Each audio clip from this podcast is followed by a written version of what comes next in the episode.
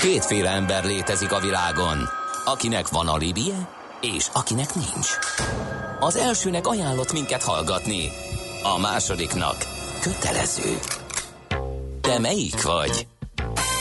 Millás reggeli, a 90.9 Jazzy Rádió gazdasági mapetsója. Ez nem animi, ez tény. Jó reggelt kívánunk, kedves hallgatóközönség! 8 óra 12 percen folytatódik a Millás reggeli a 90.9 Jazzy Nács Gáborral. És Mihálovics Andrással. 0 30 20 10 909 SMS WhatsApp Viber számunk is. Ez uh, rossz hír jött a keresztúri úti felüljárónál baleset történt a gyógyszergyár felé. Alakul a suli kezdés, írja Mági, és egy hallgató meg azt tromfolja erre, hogy a BKK miért nem tud a keresztúri úti csatról két-három kilométer sort kell végig alaszolni. Úgyhogy elég derék dugó van arra felé. Carlo hallgató írja ezeket, úgyhogy jöhet még közlekedési információ éppenséggel ha láttok valami anomáliát, tekintettel az iskola kezdése különös figyelmet fordítunk ma a közlekedési helyzetre. Na, de haladjunk tovább. Az adó a jövedelem újrafelosztásának egyik formája, a költségvetés bevételeinek fő forrása, a jövedelem szabályozás eszköze. Az adóztatás fő célja anyagi eszközök biztosítása közcélok megvalósításához.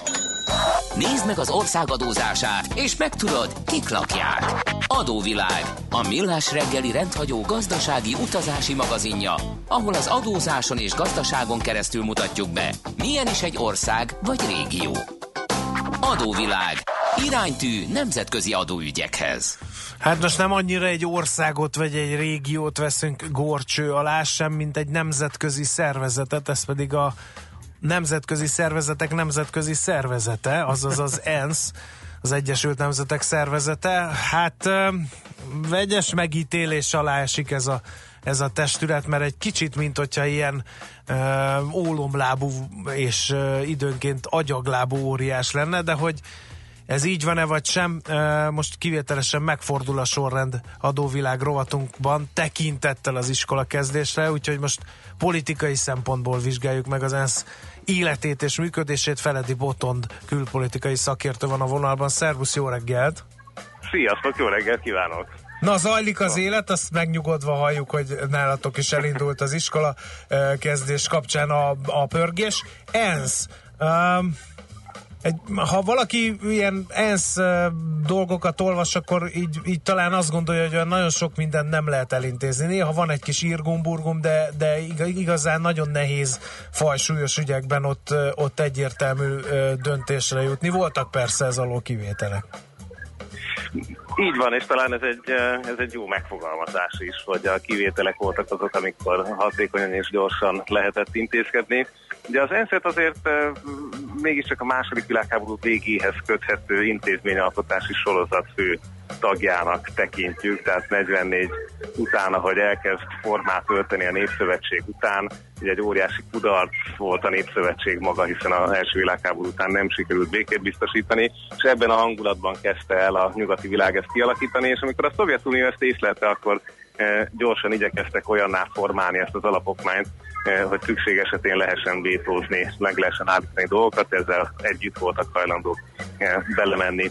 És ennek is köszönhetjük azt, hogy a hidegháború alatt az ENSZ a diplomáciai felületként kiválóan működött, de mint ügy elintézési szerv azért nem sikerült négy évtizedig igazán kitörnie, eh, ahhoz képest, hogy milyen elvárásokkal állítottuk szembe. És talán ez a másik kihívása, problémája az ENSZ-nek, hogy eh, azt gondoljuk, hogy itt tényleg van egy eh, valamiféle a Star Wars-ból ismert intergalaktikus tanács, de azért ez messze nincs ilyen eh, hatalommal fölruházva. Ehhez képest az Európai Unió az egy, az egy vad barcelonai bika hatalmával rendelkezik, uh-huh. miközben az ENSZ az tényleg egy, egy, egy, egy nagyon szép diplomáciai nyelven megfogalmazott nagyon fontos terület, de elsősorban információt cserélünk, másodszorban vannak a szakosított szervei, de ebből most már jól megismertük például a menekültekkel foglalkozó ügynökségét, de van a e, oktatással, a gyerekekkel foglalkozó. Mezőgazdasággal. Így van, a FAO Rómában. E, tehát, hogy rengeteg jó ügynöksége van, amik nagyon hasznos e, szakdiplomáciai területek. És ez ugye tipikusan egy olyan dolog, amit akkor lehet értékelni, ha az ember sokáig benne van, és megismeri ezeknek a folyosóknak a működését, eh, tudja, hogy milyen információ hogyan és hol cserél gazdát. Erre tökéletes, amint látjuk a biztonsági tanács maga, tehát ahol a győztes hatalmak kaptak helyet állandó jelleggel és a váltó jelleggel pedig a székeket cserélgetik a kisebb országok. E, ez az, ami dönthet időnként konfliktusokban, de tipikusan vagy Kína, vagy Oroszország, vagy az Egyesült Államok e, azért ezt eldönti, hogy érdemes-e odavinni, hiszen ha nem, akkor meg is vétózzák. Hát akkor, akkor merjük kimondani, hogy Saddam Husseinnek pehje volt? Mert ő az üdítő kivétel, mikor mindenki egyetértett, hogy ezt nem kellett volna Saddam.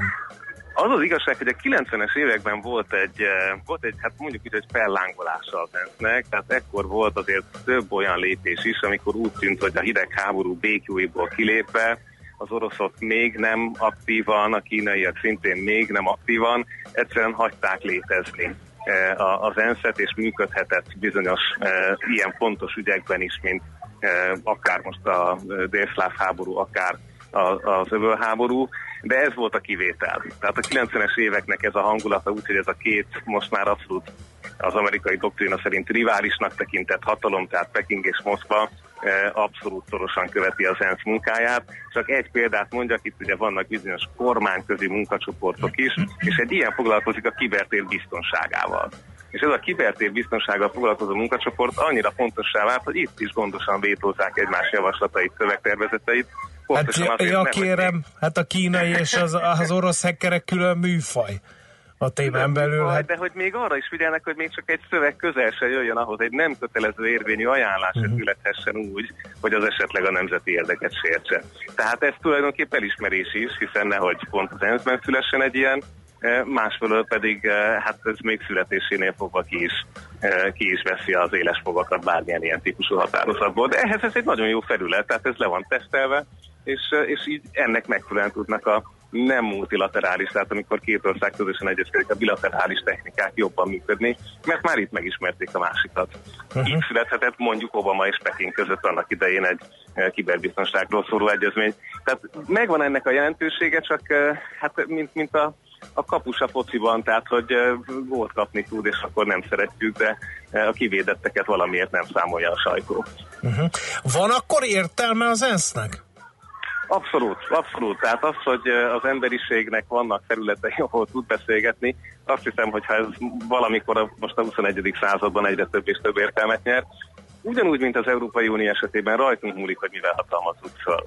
Tehát ez, ez egy közös döntés, nyilván nem fog rohamléptekben több hatalmat kapni az ENSZ, de az, hogy szépen lassan lesznek területek, ahol fontossá válik, gondoljunk a klímaváltozás elleni nemzetközi panelra, az ipcc Ezek mind olyanok, amik, amik számítanak, hogy léteznek, hogy létezik egy párizsi klímaegyezmény, eh, még akkor is, hogyha ez politikailag most eh, sortíz alatt áll de ezekkel haladunk szépen lassan előre. Uh-huh, és uh-huh. ugyanúgy létezik aknamentesítéstől kezdve a vegyi fegyvereken át. Hát meg, meg az afrikai haduraknak a, a féken tartásában mondjuk azért egész hatékony az ENSZ, vagy hatékony Ugye tud ez lenni. is sokáig közös érdek volt.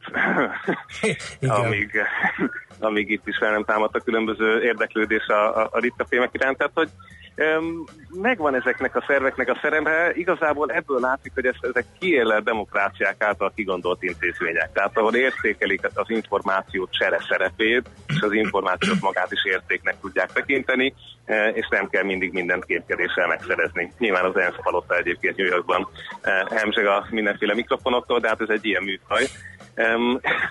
Ez volt is ugye, amikor lebuttak később, aztán szivárogtatások nyomán láttuk, hogy ki mindenki hallgatott le ki mindenkit, de, de valahol ez egy, ez egy ilyen pacifikátor, puffer szereppel is rendelkezik, és ez egy nagyon fontos szerep a nemzetközi kapcsolatokban. Uh-huh. Oké, okay. nagyon szépen köszönjük, tisztában látjuk a dolgokat, visszaengedünk a gyereksereghez. Köszönöm szépen, és ne legyetek túl szigorúak az ensz Nem, igyekszünk. Nem. Köszönjük Sziasztok még egyszer, szia! Feledi Botont külpolitikai szakértővel beszélgettünk arról, milyen szerepet tölt be az ENSZ a mai világ, vagy mostanság a világpolitikában, és miben béna kacsa ugyanez a szervezet.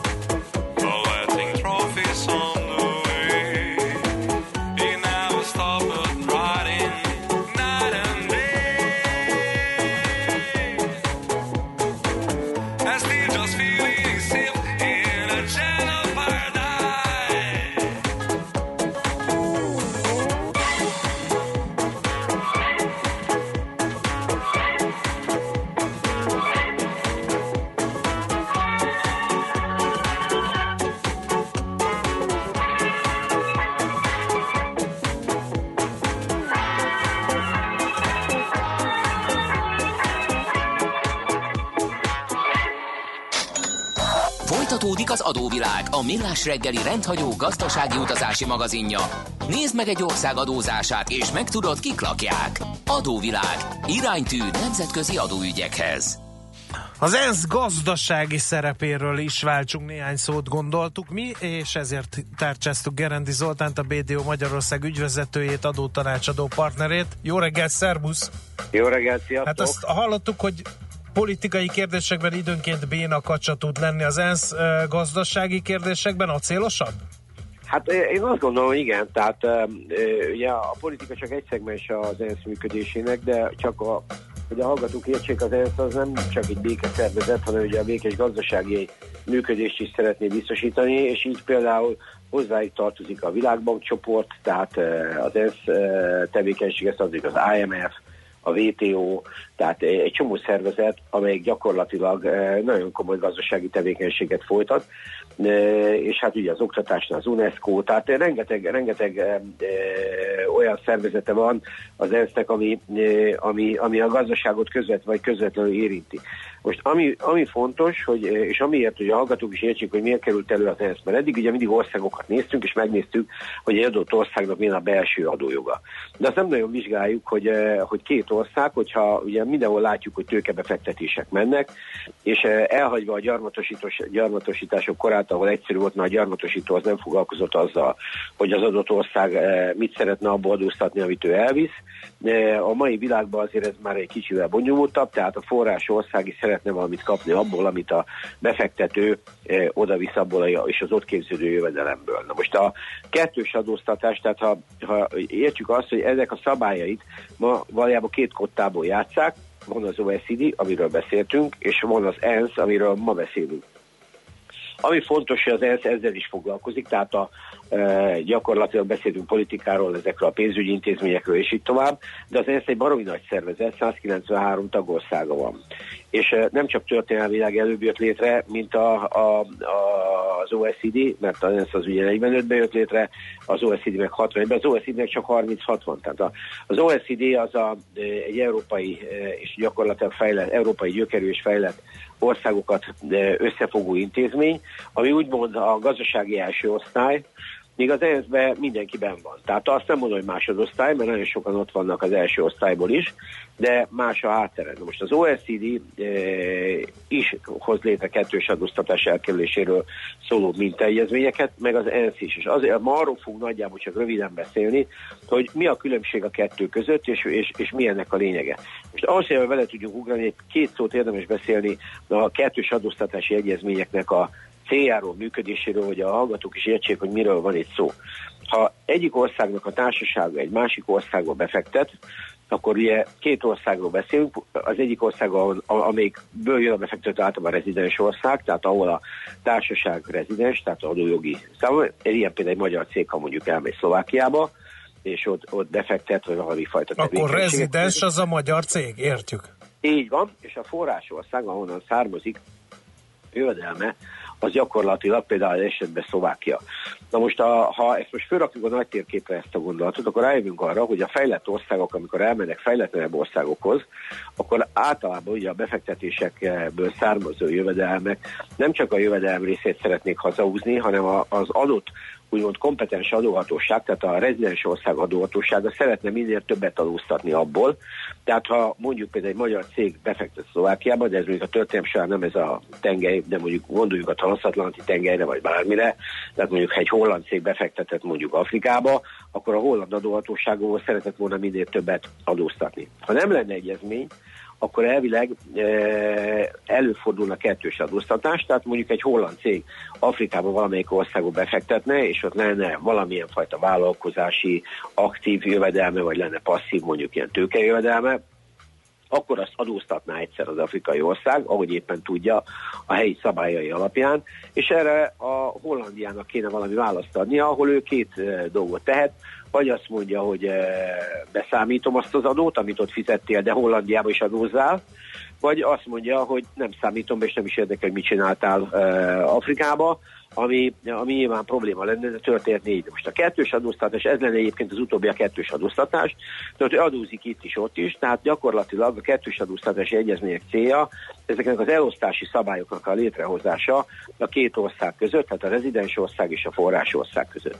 Most ez, ez a két rendszerben, tehát az OECD-ben és az ENSZ-ben egy picit eltérő, tehát nagyjából elnézést, tehát nagyjából ugyanaz az egyezményeknek a felépítése, csak a, a, a tagság érdekeiből eltérően az OECD az döntően rezidens ország felé húz, tehát azt mondja a befektető országok felé, tehát minél több lehetősége legyen a küldő, tehát a tőkebefektető országnak nem csak a pénzt eh, adni és annak a jövedelmét szedni, hanem az ahhoz kapcsolódó adóztatási jókat is megtartani, és gyakorlatilag a forrás országot szeretné egy picit vissza, visszaszorítani. Míg ezzel szemben az ENSZ, amelyik próbálná a most indulhatunk a világbéke meg a legyenetes gazdasági fejlődés gondolatából indulni, az próbálja ezt a forrásországot egy kicsit erősebb pozícióba tenni. Tehát gyakorlatilag ez a két egyezmény típusú, mondunk néhány, néhány, néhány de, a, de a felek vitatkoznak is egymással? Tehát az OECD Sőt. meg az ENSZ? Sőt, uh-huh. hát nem, ők nem, de, a, de ugye minden egyezmény az úgy jön létre, hogy két ország leül egymással. Például Magyarországnak van 80-nál több egyezmény, ez azt jelenti, hogy a pénzügyminisztériumból a szakértők fölveszik a kapcsolatot a másik ország pénzügyminisztériumával, és előveszik ezt az egyezményt, és megpróbálják kialkudni a legjobb, a gazdasági érdekek szerinti kölcsönösen legjobb modellt. És akkor az egyik, a... egyik ország az egyiket akarja, a másik meg a másikat? Az egyik ENSZ-est akar, a másik meg OECD is nyilván.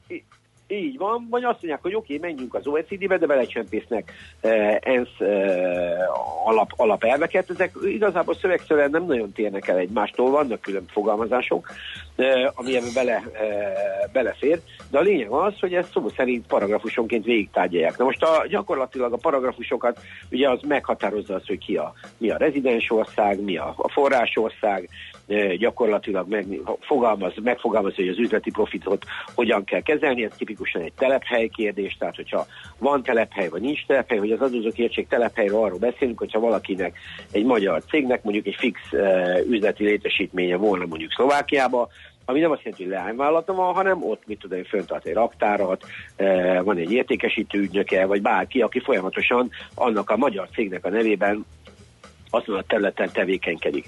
Most ezekben nagyon komoly különbségek vannak, egyrészt mikor jönnek létre ezek a telephelyek, meg például, hogyha létre is van egy ilyen telephely, akkor a, erre azt mondja a forrásország, tehát mondjuk Szlovákia mondhatná erre azt, hogy oké, okay, minden, ami ott keletkezett, azt én adóztatni szeretném. Erre mondhatja a, a rezidens ország, hogy ez mind baromi jó, de nekem azért vannak közös cég költségeim, tehát az overhead költségek minden, azt az engedjétek már meg levonni a, a közvetlen költségek mellett. Na most ilyen apró finomságokból áll ez össze, és ettől válik egyébként ez a, a, a, az egész rendszer érthetővé. Tehát az, az fontos az egészben látni, hogy amíg mi egyes országokat nézünk, addig sokszor nem nézzük, hogy ezek az országok egymással milyen adójogi megállapodásokat kötnek. Ez egyébként majdnem végtelen számú lenne, mert ha most így a tanévkezdés margójára 193 ország, mondjuk csak az ENSZ-et nézve, 192-vel eh, tudna eh, szerződést kötni, de el lehet képzelni, hogy akkor hány darab egyezmény lenne így a hatványos alapon és egyébként a jó hír az, hogy van is. Tehát gyakorlatilag állati diverzitása van ezeknek a, az egyezményeknek, és ezért bonyolult ezeket végigjárni. De a, a fő, fő üzenet az az, hogy ezek, tehát az ENSZ igenis aktívan részt vesz ebben, Ezekben, a, ezekben az, ad egy olyan mintát, amelyik a fejlődő országokat próbálja támogatni, tehát próbálja azt a, azt, a, azt a költségvetési pozíciót segíteni, hogy a forrás ország, ahol a befektetés érkezik, és ahonnan a pénz kimegy, az viszonylag több és erősebb adóztatási jogot kapjon. És ez gyakorlatilag például osztalékoknál, vagy jogdíjaknál különböző mértékeket jelent, hogy mennyi, mennyi az OECD ezeket viszonylag alacsonyan tartja, tehát ilyen 5 és 15 százalék, az ENSZ azért ilyeneket nem biztos, hogy mond, de, és egy csomó ilyen apró, apró e, része van. És a végén gyakorlatilag nagyjából ugyanoda jutunk, csak ez a, általában a fejlődő országoknak egy, egy mankója. Egyébként történelmileg az is egy fontos tény, hogy az első kettős adóztatási egyezményt azt egyébként a Magyarország monarchia kötötte a történelem során, ez, ez azt 899-ben Poroszországgal. Tehát azért, Na tessék! A, igen, tehát a világtörténelem során mi azért ennek a frontvonalában voltunk. Ausztria eléggé aktív e, nemzetközi adójogi háttérrel rendelkezett mindig is, e, és hát ennek, ennek mi is része voltunk a monarchia keretén belül, tehát ez egy létező tény. Tehát a mai, anélkül, hogy nagyon mélyen belemennénk, és a kettős adóztatási egyezményeket végigrágnánk, annyit fontos tudni, hogy a világban az ENSZ az nem csak egy békefenntartó, hanem, hogy láttuk, egy nagyon komoly gazdasági szereplő, amelyik igazából szabályokat alkot, vagy ilyen irányelveket, amelyek egyébként a tagságából ötször annyi tagja van, mint az OECD-nek.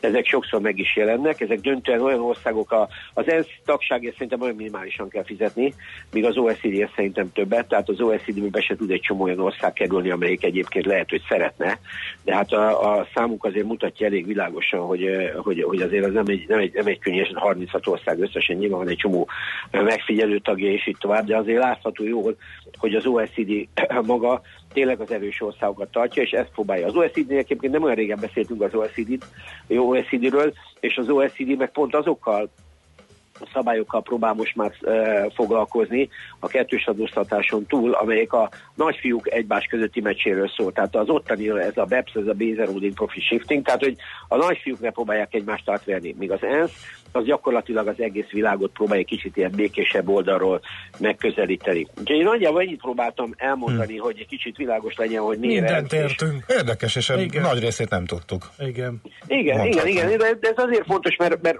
fontos, ugye nyilván eh, minden hónap elején próbálunk a érdekes témát behozni, ami az adózáshoz kötődik, és nem ország specifikus, de mindig be vagyunk egy országba, és nem nézzük meg azt, hogy például egy országnak milyen a kettős adóztatási hálója. De például, ha így ennek alapján végig gondoljátok, akkor, akkor nagyon komoly probléma van. Akkor, ha egy ország lehet, hogy borzalmasan jó gazdasági előnyökkel rendelkezik, de nincsen kettős adóztatási egyezménye.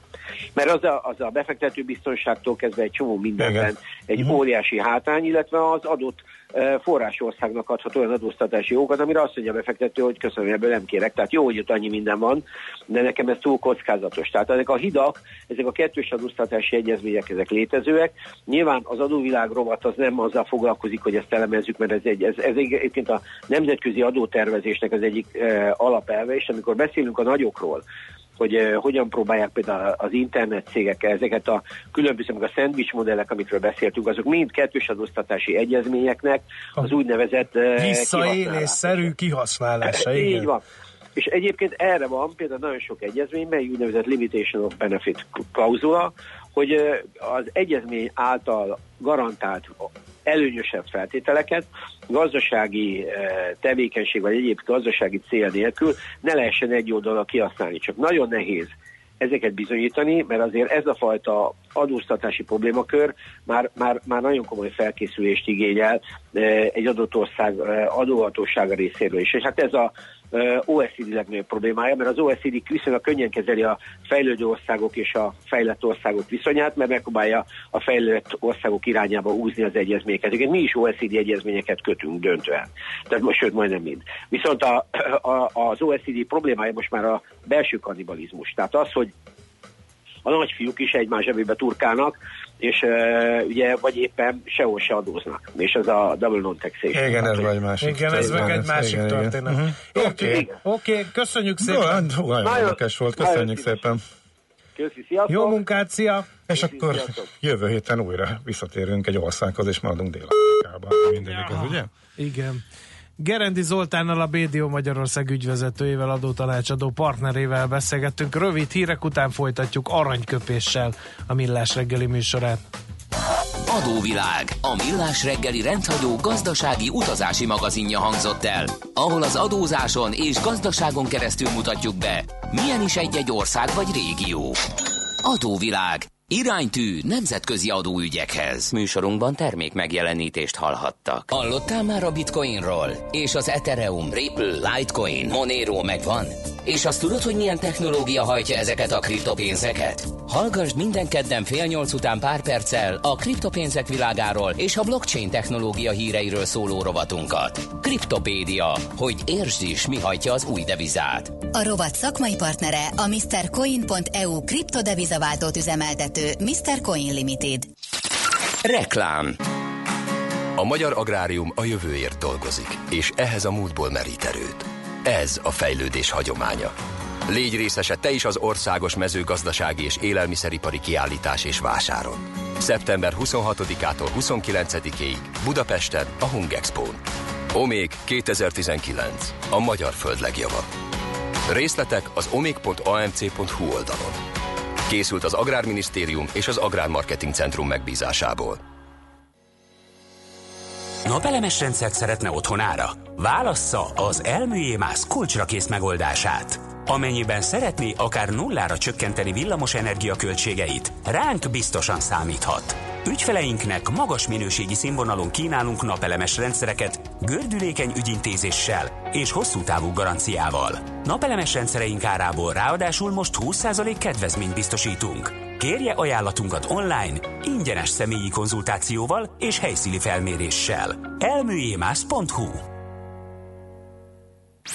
Reklámot hallottak. Rövid hírek a 90.9 Jazzin. Az idei második fél évben jelentősen lassul a magyar gazdaság növekedése. A GKI gazdaságkutató ZRT szerint a csökkenés nagyon kis mértékben már el is kezdődött.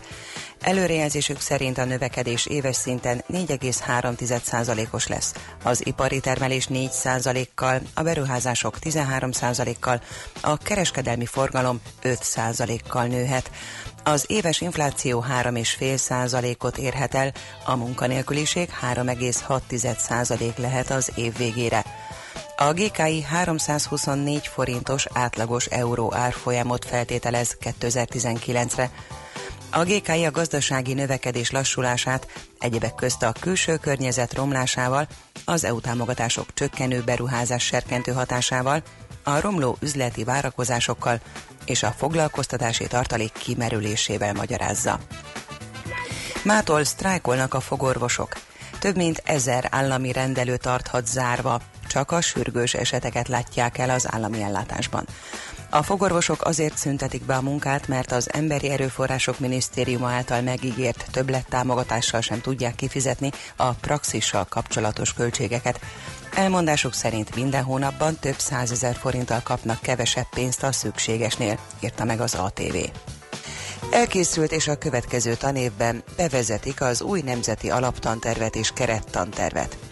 Kásler Miklós, az emberi erőforrások minisztere az országos tanévnyitón közölte, az új tanterv klasszikus értékekre, de a legkorszerűbb módszerekre és eszközökre támaszkodik. Kitért arra is, hogy ehhez alakítják a digitális és hagyományos tankönyveket, amelyeket a 2020-21-es tanévben minden magyar diáknak ingyenesen bocsátanak rendelkezésre 14 milliárd forint értékben.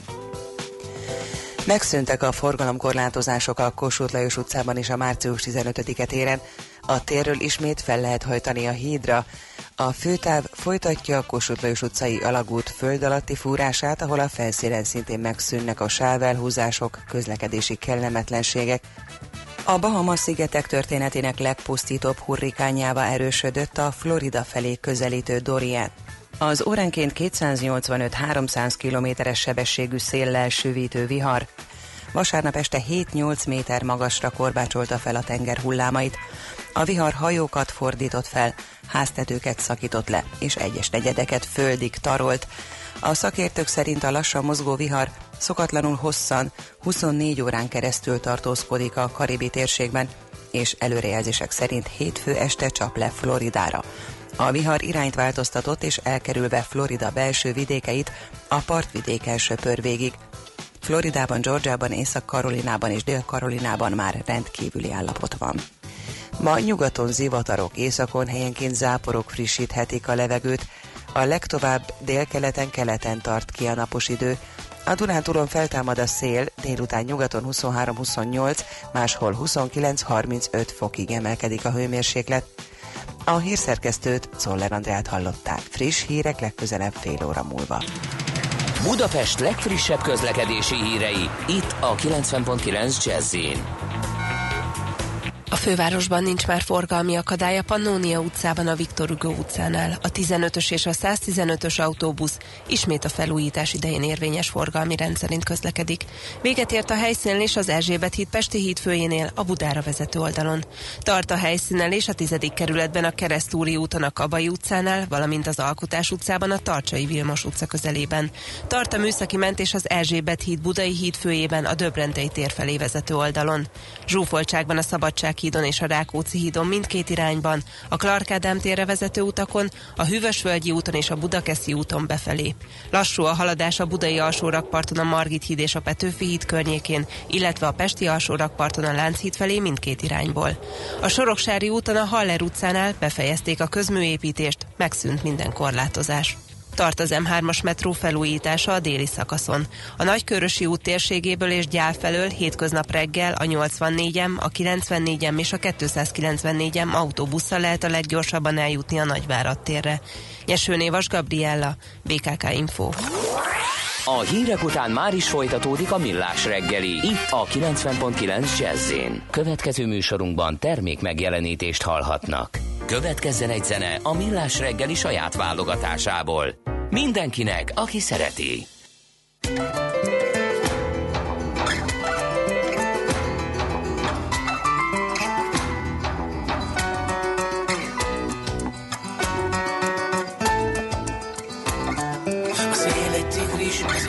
kölyke a szájába hurcolja örökre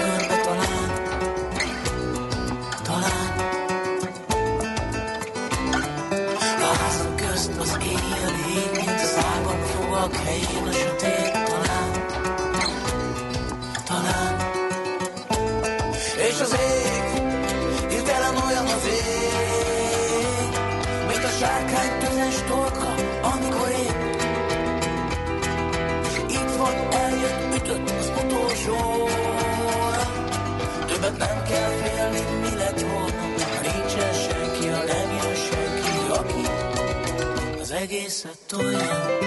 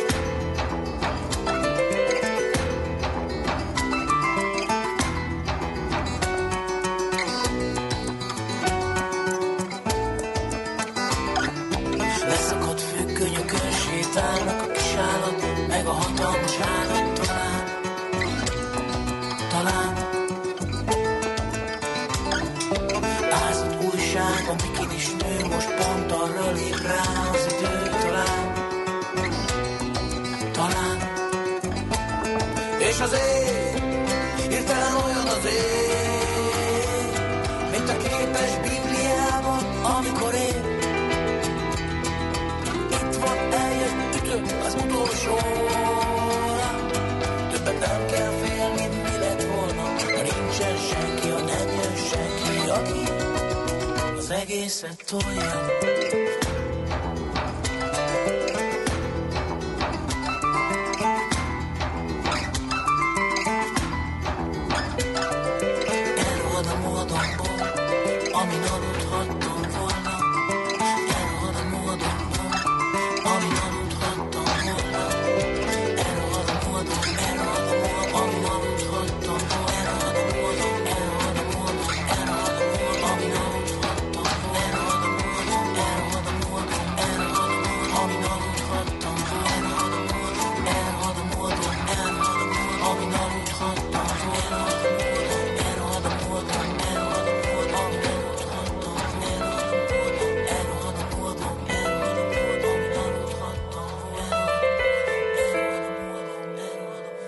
Ezt a zenét a Millás reggeli saját zenei válogatásából játszottuk.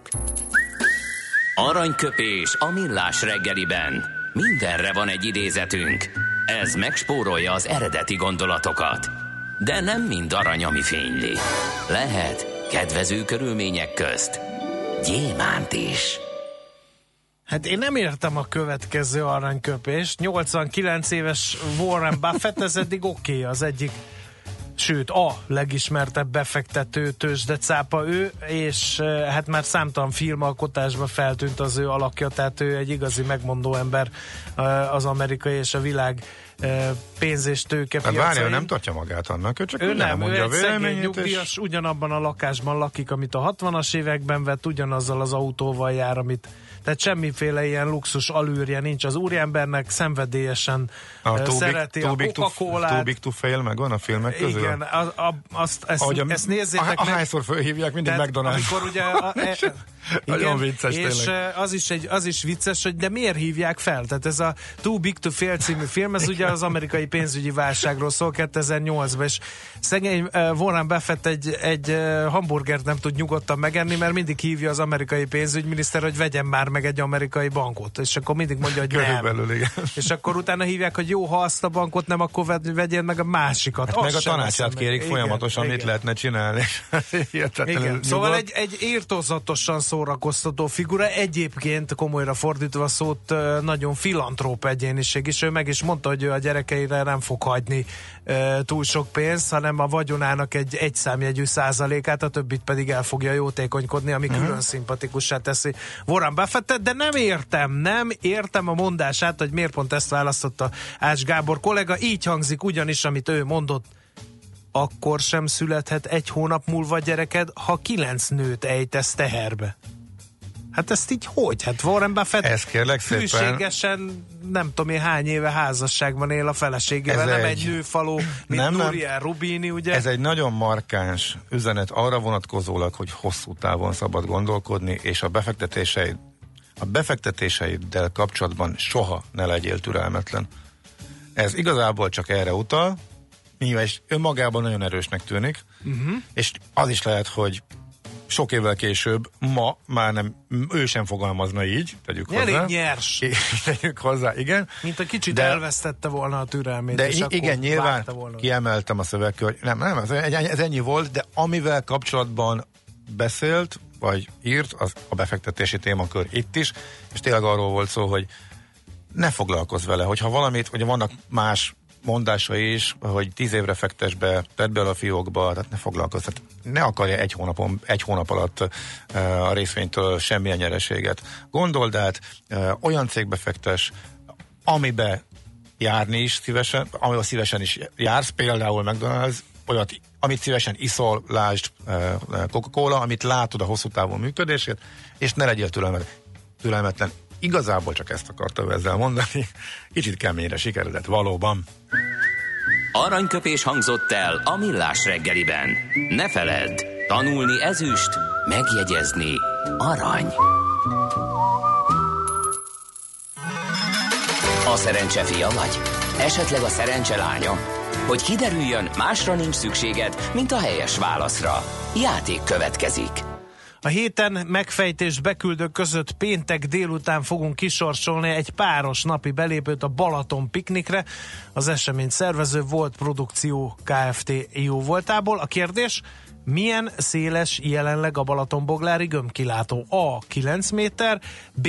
15 méter, C. 27 méter.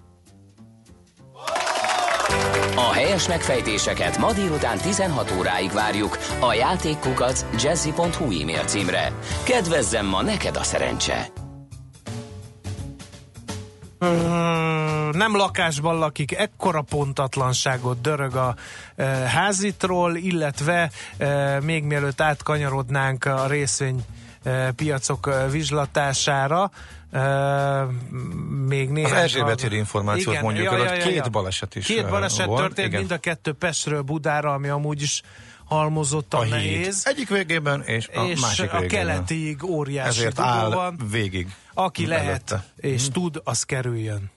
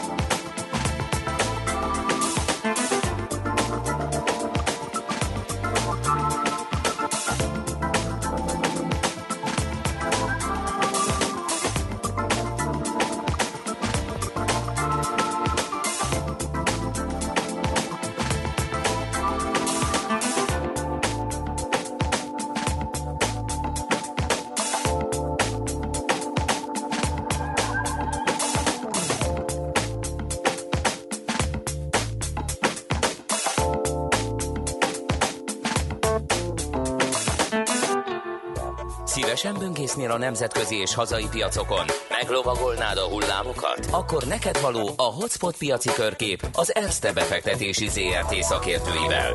Gyors jelentések, gazdasági mutatók, események. Nálunk mindent megtalálsz szakértőink tolmácsolásában. Ha azonnali és releváns információra van szükséged, csatlakozz piaci hotspotunkhoz. Jelszó Profit nagy P-vel. Kavabik József üzletkötő a vonalban. Jó reggel, szia! Szia! Köszöntöm a hallgatókat. Na, hát várjuk a hírcsokrot. Mikre No, érdemes figyelni szerinted?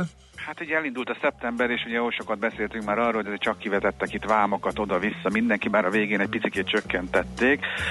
Ugye USA-ról és Kínáról beszélünk, és hát ezzel kapcsolatos az első, ugye, és ez még pénteken volt, hogy az amerikai is, és nem csak amerikai, akár európai sportszergyártók is levelet intéztek Donald Trumphoz, és a pénzügyminiszternek is elküldték, hogy nem jó ez az import vám, nem kellene ezt kivetni, mert ez, ezzel nem járnak jól az amerikai fogyasztók.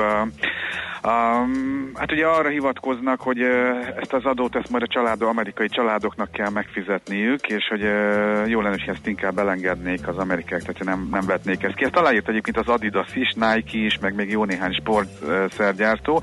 Uh, én nem... Hát szokatlan lépés.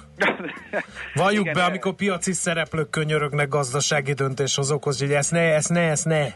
Igen, igen, igen, ráadásul én így, így elolvasva ezt én nem látom be, hogy, hogy, hogy őket pont mérne, tehát hogy a, és a, nem tudom, a mint a porcelángyártókat, azok, azok, azok is kérhetik. Tehát, hogy az Igen. is, tehát bárki kérheti ilyen Hát szempontból. mert nem- talán ez a sportszergyártás egy amerikai sikerágazat. Minusz Adidas. Lehetséges. Lehetség. Ja. Lehetséges, igen. Értem. Ugye- Bármi hatása? Twittelte az elnök, hogy nem, nem, nem, vagy igen, nem volt vagy ennek, nem semmi? volt semmilyen Mhm. hatása. Sőt, ugye pénteken, a, pénteken még délőtt azt vittelte uh, Trump, hogy akkor még délután lesznek a jó hírek, meg majd folytatják a tárgyalásokat. Ebben reménykedtek a piacok emlékeim szerint, de nem volt ilyen, hanem mindent életbe léptettek, és uh, majd szeptemberben tárgyalnak tovább. Tehát, hogy nem, nem, nem történt itt semmilyen javulás. Időnként Trump azért szokott ilyen pozitívakat is twittelni, ha már az S&P 500 lefelé elhagyja, nem is tudom én milyen szintet, akkor őt, őt, őt ez már érzékenyen érint, és ilyenkor szokott pozitívakat is mondani, de most ugye ez eh, alap, alap, alaptalan volt hát ilyen szempontból. Uh-huh. Na, um, Ugye ilyen van a levélben, reméljük, hogy az elnök hallgat azokra az amerikaiakra, akik segítenek a helyi gazdaság növekedésében, és felhagy ezzel a szükségtelen kereskedelmi háborúval, ilyen idézet volt ebből a levélből. Na, a Deutsche Bank, hát nagyon-nagyon rövid hír, hát tudjuk, a Deutsche Bank elmúlt nagyjából egy-két éves eh, teljesítményt, hogy mit produkált, és ez a Commerzbank eh, vásárlási sztori sem jött össze, és azóta aztán már elkezdtek eh, költségeket lefaragni. Német lapértésülés szerint hát 200 fiókot zárna be a Deutsche Bank költségcsökkentés eh, érdekében.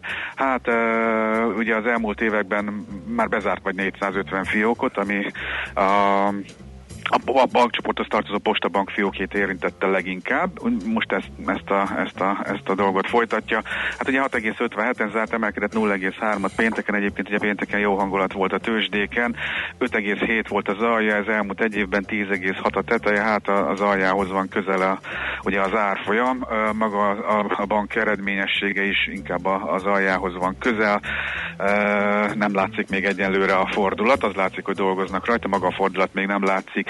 Pigment üzletágat értékesített a BASF, 1,15 milliárd euróért értékesítette, ez a festségek gyártásához használt ö, ö, alapanyag, ö, és egy japán cégnek adta oda, 1,15-ös ö, péperes és 11 és feles évi perebitta értékeltségen került sor, erre azt mondják általában az elemzők, hogy akkor ez egy, ez egy jó ár volt. Ennyi a hír, 60,1-en zárt, ugye a BSF-hez is 0,85-öt emelkedett, 56 és 82 között volt az elmúlt egy évben az árfolyam, ugye nem olyan rég ütötte meg az alját szinte minden német papír, nem, nem sikerült túl jól egyébként összességében a gyors jelentési szezon, hát most itt áll az árfolyam. Egy kicsit jó hír a, a Tesláról, ugye ez is, ez is pénteki a helyi elektromos autógyártókhoz hasonlóan a Tesla is mentesülni fog a 10% autókra vonatkozó uh, áfa alól Kínában. Ugye Elon Musk volt kint Kínában, és ezzel uh, kapcsolatban tehát sikerült így megállapodni a, a kínaiakkal. Kínában jó a Tesla pozíció, ebből nagyjából, nagyjából az derül ki. Megjegyzem, először ilyen 4% pluszban is volt a Tesla, uh, szerintem 2,32 körül volt a teteje, de aztán végül is 2,25-ön zárt, tehát csak 1,76 százalékot emelkedett így nap végére, tehát visszaadott az emelkedésből.